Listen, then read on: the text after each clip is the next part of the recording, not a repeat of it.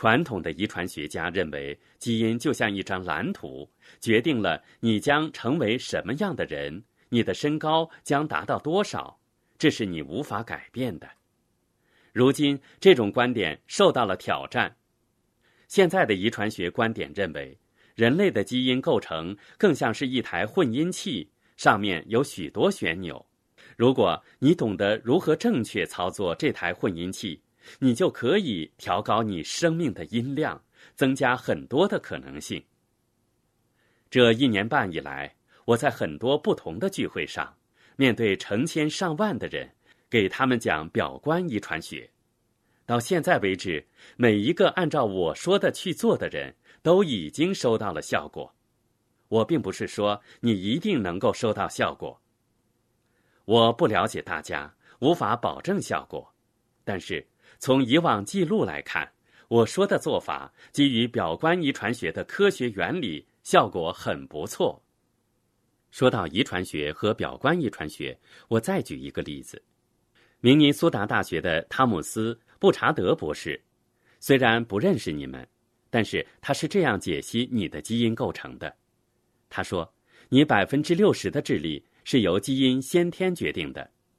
百分之六十的性格是由基因先天决定的，百分之四十的运动技能是由基因先天决定的，百分之二十一的创造力是由基因先天决定的。在大家觉得灰心丧气之前，你们不妨把这些数字倒转过来，看看是什么情况。这一组数据意味着你百分之四十的智力还没有得到开发，百分之四十的性格还没有得到显现。百分之六十的身体协调能力还没有得到发展，百分之七十九的创造力还没有得到发挥，这是汤姆斯·布查德博士在明尼苏达大学的研究结果。如果你们已经做好准备，展开一段激动人心的旅程，我可以告诉你们四件简单的事情，帮助你们开始解锁体内的基因潜能。我投入大量时间研究，这是上帝指引我探寻的最美妙的事情。圣经里的诗篇写道：“因我受造奇妙可畏。”接下来，我给大家讲一讲这一句话的理据。生命如此复杂而奇妙，我不相信生命的缔造完全处于偶然，我真的不相信。你们身上都潜藏着尚未被开发的能力和天赋。我想说明一下，有四种方法可以解锁你们的基因密码，增强你们的能力，提升你们的智力。事实上，我还有更多的方法，多达四十种方法。我知道这听上去多得吓人，但是这些方法简单而有趣。我研究了四十种具体的方法，可以使你们的创造力得到爆炸性增长。如果你们认为创造力不重要，那就试一试，在没有好的创意的情况下度过你们的人生，或者发展生意，看看情况如何。创造力可以改变一切，无一例外。我还是回到解锁基因潜能的四个基本方法吧。第一个方法。叫做发散性思维，我可以在钻石和所有领导人身上看到他们的发散性思维。我想引发大家的思考：发散性思维究竟是什么意思？英国有一个教育家叫肯尼斯·鲁滨逊爵士，显然他做出了优异的成绩，才得到英国女王受封爵位。他说：“人们不能释放他们与生俱来的天赋。”是因为他们深陷于他们所处的社会所营造的惯例里，墨守成规、因循守旧。他表示，六到八岁的小孩子相信一切皆有可能，充满想象力，令人惊叹。这个年龄段的孩子拥有征服世界的雄心，坚定的相信各种可能性的存在。这个阶段持续到八岁。当小孩子到了八岁到十岁。由于这个阶段的公共教育是如此的墨守成规、狭隘之极，孩子的想象力开始减弱，这是他的观点。他为此还提供了有力的论据。他说：“十岁的小孩子已经失去了百分之六十的梦想能力和信念能力，从十岁到十二岁，他们会再失去百分之二十的这种能力，也就是总共失去了百分之八十的这种能力。到了十四岁的时候，他们将会失去百分之九十到百分之百相信美好事物的能力。肯尼斯·鲁滨逊爵士说。他们失去这种能力，是因为他们没有掌握发散性思维，一味盲从。这个生意的美妙之处在于，它建立在发散性思维的基础上。追溯到上世纪五十年代，理查德·迪维士和杰·温安洛发挥了发散性思维，不断的发散、发散再发散，才建立了这个生意。他们不仅跳出框框思考。而且还打破了那个框框，把框框烧掉，最后丢掉。正是这种打破常规的思维，创造出了这个生意如此这般的天才潜能。所以，你们要培养这种分散思维的概念。你们知道胼胝体是什么吗？它是左脑和右脑之间的联合纤维。多年以来。医学研究者们都认为胼胝体只是连接左脑和右脑的一个构造，使大脑左右两个半球不至于断开。现在他们意识到，胼胝体就像一条高速公路，装备了一套异常先进的电路系统，保证两个大脑半球之间的相互沟通。现在科学家开始意识到，如果你开发了你的左脑和右脑，通过胼胝体同时运用左脑和右脑，你将发挥出令人难以置信的潜能。你会突发奇想，想到你从来没有想过的事情。但是你必须同时开发两个大脑半球，锻炼大脑的逻辑功能和情感功能。如果你更倾向于负责逻辑思维的左脑，你就需要开发负责情感思维的右脑。如果你比较情绪化，凭直觉行事，你就需要开发负责逻辑思维的左脑。当你这样做的时候，你就会打开连接左右半脑的电路，从而启动发散性思维。你会看到你从来没有看到的东西，明白你以前不理解的事情，而这一切都是因为你选择了使用发散性思维思考。这是不是非常神奇？这是第一个方法，启动发散性思维，跳出框框思考，去探索从来没有人去过的地方，真正在心灵上成长。下面，我想很快的讲一个真实的故事。尼尔斯·波尔是欧洲当代最伟大的科学家之一，他的最好的朋友是沃尔夫冈·泡利，他是量子理论和量子力学的开创者。有一次。他在荷兰阿姆斯特丹发表一篇阐述量子理论的论文，听众包括来自欧洲各地的科学家。他最好的朋友物理学家尼尔斯·波尔就坐在前排。宣读完关于量子理论与量子力学的论文后，沃尔夫冈·泡利等着大家做出反应，但是听众没有任何动静，也没有鼓掌，什么也没有。然后。所有的科学家们都站了起来，聚在一起，热烈的展开讨论，完全忽略了宣读论文的沃尔夫冈·泡利。泡利是一个非常友善的人，他走到好朋友尼尔斯·波尔身边，有点腼腆的拍了拍他的肩膀，问：“亲爱的尼尔斯，你觉得我的论文怎么样？”尼尔斯转过身来对他说：“亲爱的泡利，我们正在讨论你的论文呢。”我们都觉得你的想法非常疯狂，我们在讨论的是你的想法还不够疯狂，这就是发散性思维。有没有人因为你们做这个生意而说你们很疯狂呢？也许你们还不够疯狂呢，也许你们再疯狂一点儿，你们就能达标钻石了。大家疯狂起来吧！相信一些众人都说行不通的事情。运用发散思维解锁你的基因潜能吧。第二个解锁你的基因潜能的方法是承诺信号，这是一个有点奇怪的术语，我来解释一下。承诺信号是指，无论你是否对某件事情做出承诺，你都会给大脑发送相应的信号。你的大脑化学作用会对你的承诺做出反应。换言之，你的大脑知道你是否对这个生意做出了承诺。你的大脑知道你是否只是随口说说，还是当真这样想。我再举个例子：有人对英国的两组音乐演奏者做过一个有趣的研究，其中一组热爱音乐、热爱表演、热爱演奏乐器，但是他们只是把音乐当作业余爱好。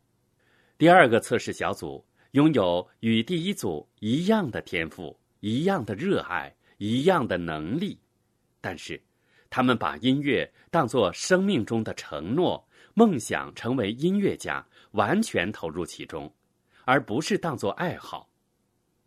虽然研究选取的两组人都有同样的天赋，但是做出了长期承诺的那一组，在音乐表演上比另一组优秀四倍。这就是承诺的力量。你的大脑知道你是否做出了承诺，你给你的大脑发送承诺信号，通过大脑中的化学物质引发大脑中的化学反应，对承诺做出电流反应。所有这些反应在你体内发生，从情感和精神上支持你的承诺。但是，如果你没有做出承诺，那么你在你今后的人生中做任何事情都浅尝辄止，一事无成，因为你的大脑知道你没有真正做出承诺。这个生意也是一样的道理。谁对这个生意做出承诺了呢？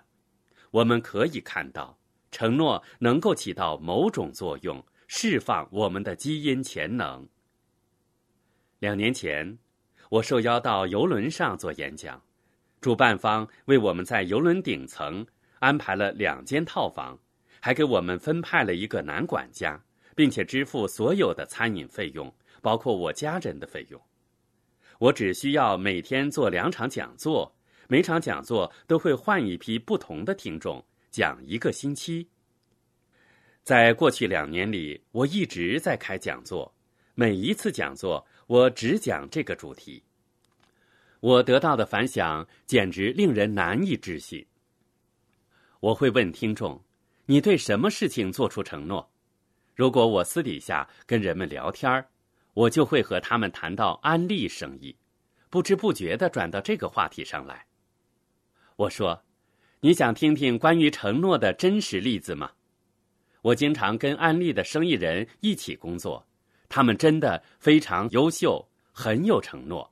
承诺是一个转折点，可以改变整个比赛的结果，因为你的大脑知道你是不是真正做出了承诺。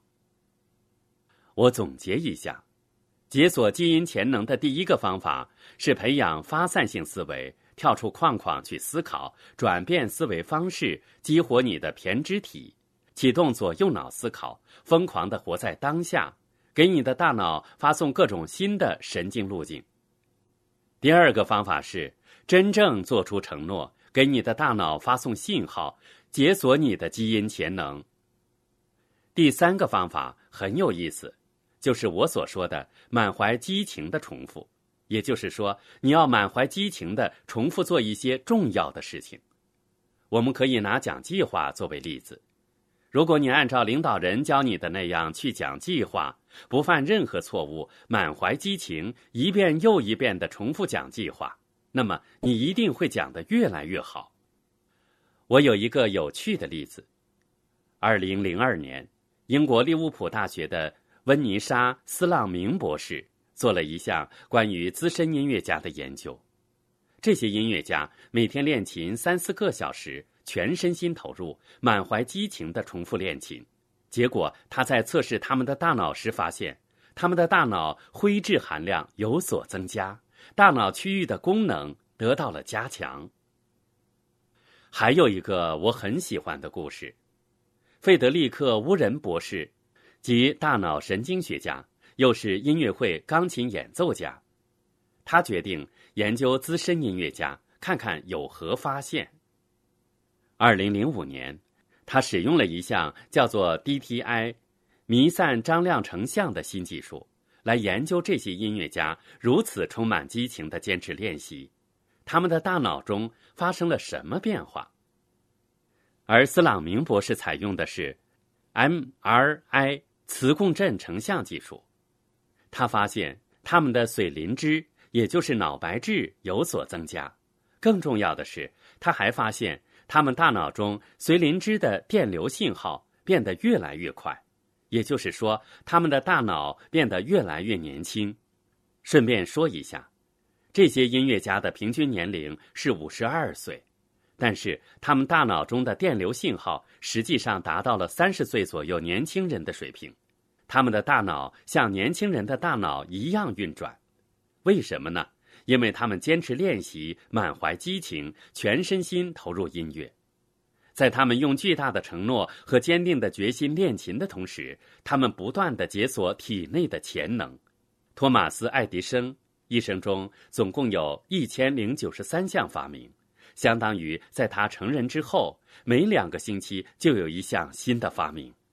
他坚持不懈，不断的解锁他的潜能，满怀激情的不断重复与尝试。想象一下。如果你不断重复的讲一个精彩的计划，一遍又一遍的重复，你的基因会悄悄发生变化。科学已经证明了这一点。我很喜欢詹姆斯·戴森的故事，大家听好了。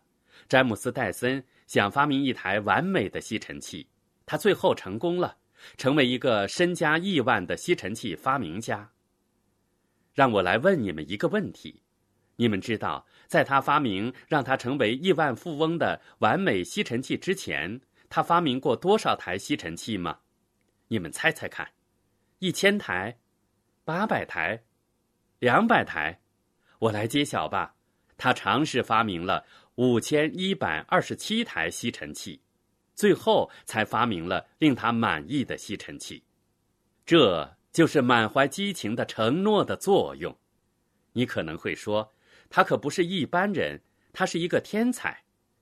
如果你满怀激情的讲五千一百二十七个计划，你也可能成为这个生意里的一个天才。大家明白吗？你们明白什么能够解锁你们的潜能吗？那就是你们的承诺、你们的激情，还有重复做正确的事情。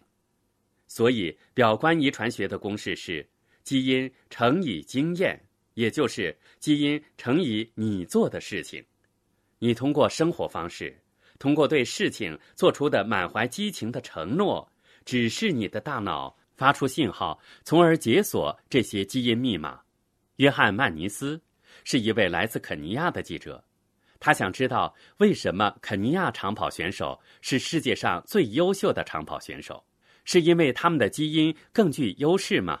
是因为他们天生就是长跑天才吗？他决心找到答案。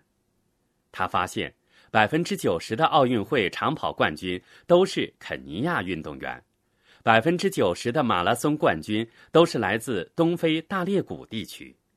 于是，他做了更多的研究，发现了另一件有趣的事情。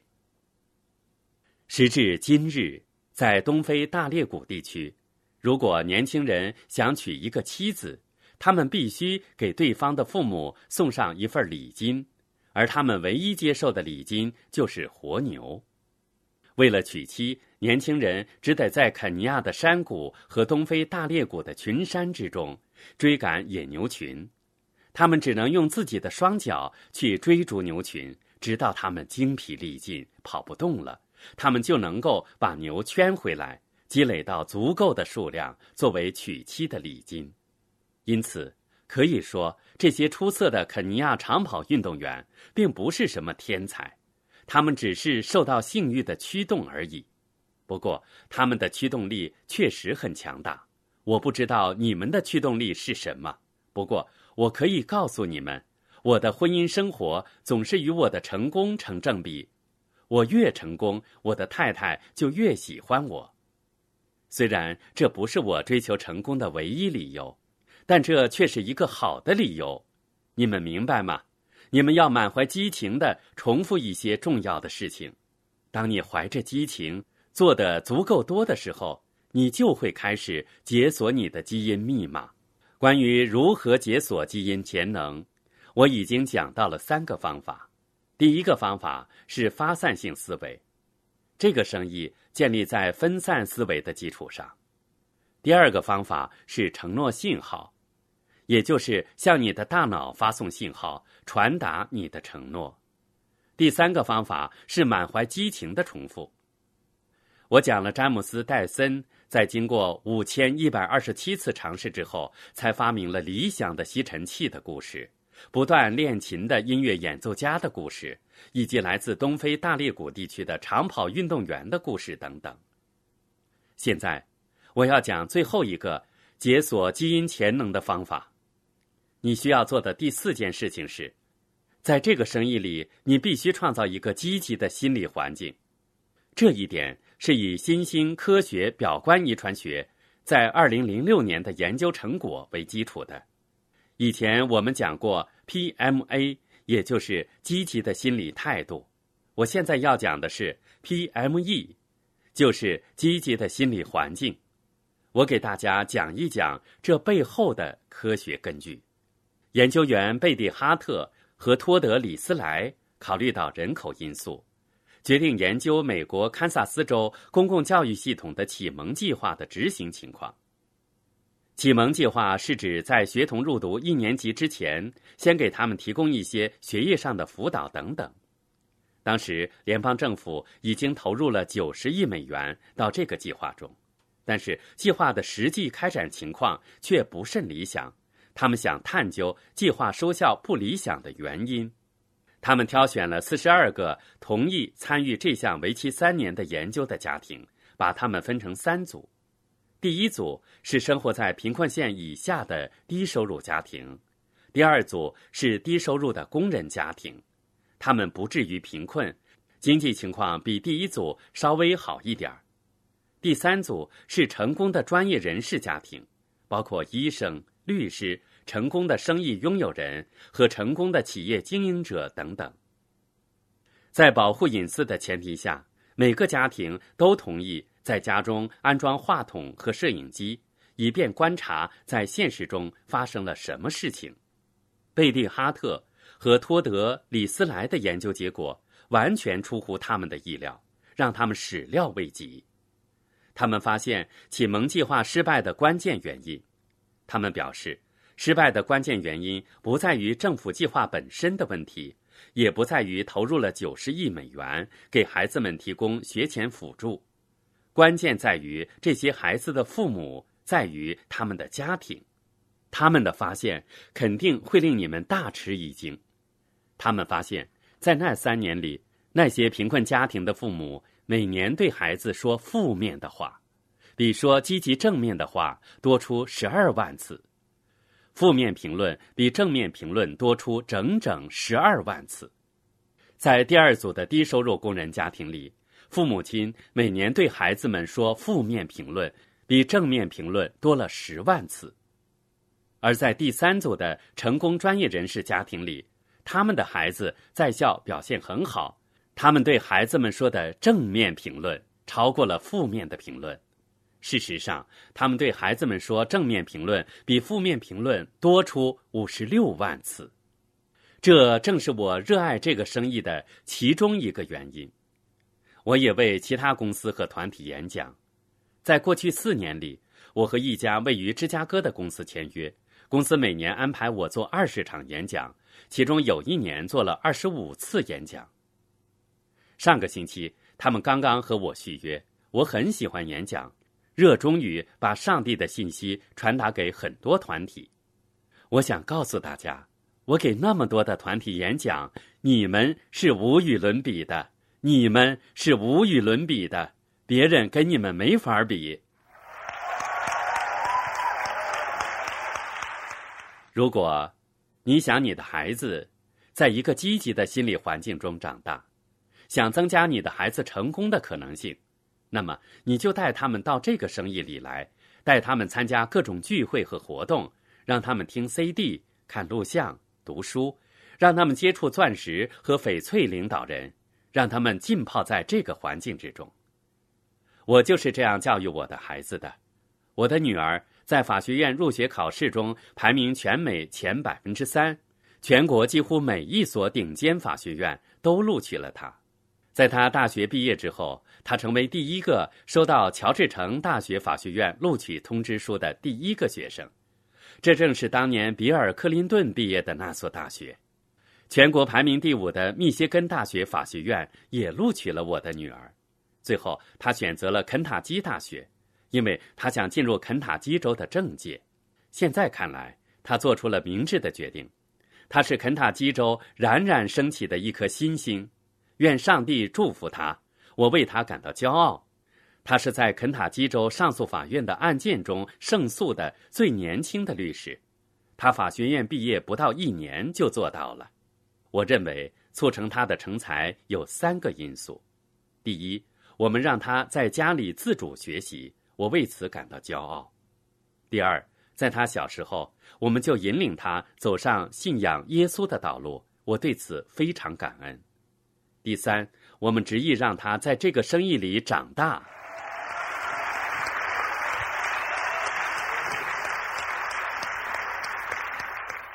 我们也是这样教育我的儿子乔纳森的。他现在上高中三年级，同时在学习利布提大学的网络课程，即将完成大学二年级的课程。他不久前在分班数学考试中考出优异的成绩，非常了不起。数学不是我的强项，我是一个研究型的人。我们让他在这个生意里成长。我要说的是，解锁基因潜能的其中一个秘诀，就是生活在一个积极的心理环境里。我这里有很多的研究，让我再举几个例子，让你们看到自己的潜能。你们知道吗？你们的大脑中某些部位，只有在你读书或者进行理性的对话时，才会被激活。事实确实如此，除非你进行阅读和理性的对话，锻炼脑力，否则你大脑中的某些部位不能得到开发。而在这个生意里，你两者都可以兼得。还用我再说一遍吗？这是一个值得你做出承诺的绝妙生意。你们应该已经做出决定。如果罗恩说的没错，那么我哪里都不去了，一辈子都在这个生意里。让我加入吧，这是一个积极的心理环境。我永远都要待在这个生意里。解锁基因潜能的方法还有很多，我找到四十种释放创意的方法，这些方法非常有趣。几个月前，我和太太艾米尝试了其中二十种方法，取得了很好的效果。你们也可以尝试，收效会让你们大吃一惊。例如。你们可以改变房子的布局摆设，大家知道吗？我们的大脑会对屋里或汽车里的凌乱做出消极负面的回应。你们知道为什么吗？因为大脑需要启动内部导航系统，而凌乱会干扰我们的导航系统。当然，我把大脑研究说的过于简单了，只能笼统表述。另外，很多方法都可以创造一个更好的环境。你可以选择合适的音乐，创造一个更好的环境。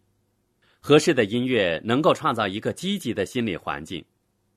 一九九三年，密歇根大学的一项研究发现，如果你连续两个星期经常听一些积极向上、鼓舞人心的音乐，你的血液会分泌更多的白细胞间介素一，这是一种抗癌的化学物质。影响你个人的方式多种多样，比如。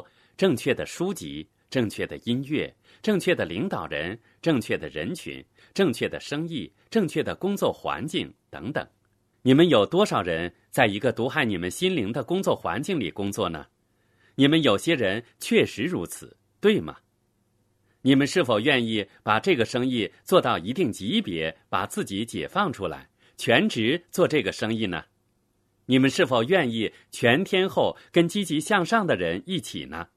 这就是我所说的积极的心理环境。感谢你们付出的时间，愿上帝祝福你们，也愿上帝祝福这个生意。亲爱的朋友，想获得更多的成功经验吗？请关注微信公众号炫色安利微商旗舰店，我们将为想成功的你提供更多的精彩信息。炫色安利微商旗舰店等你哦。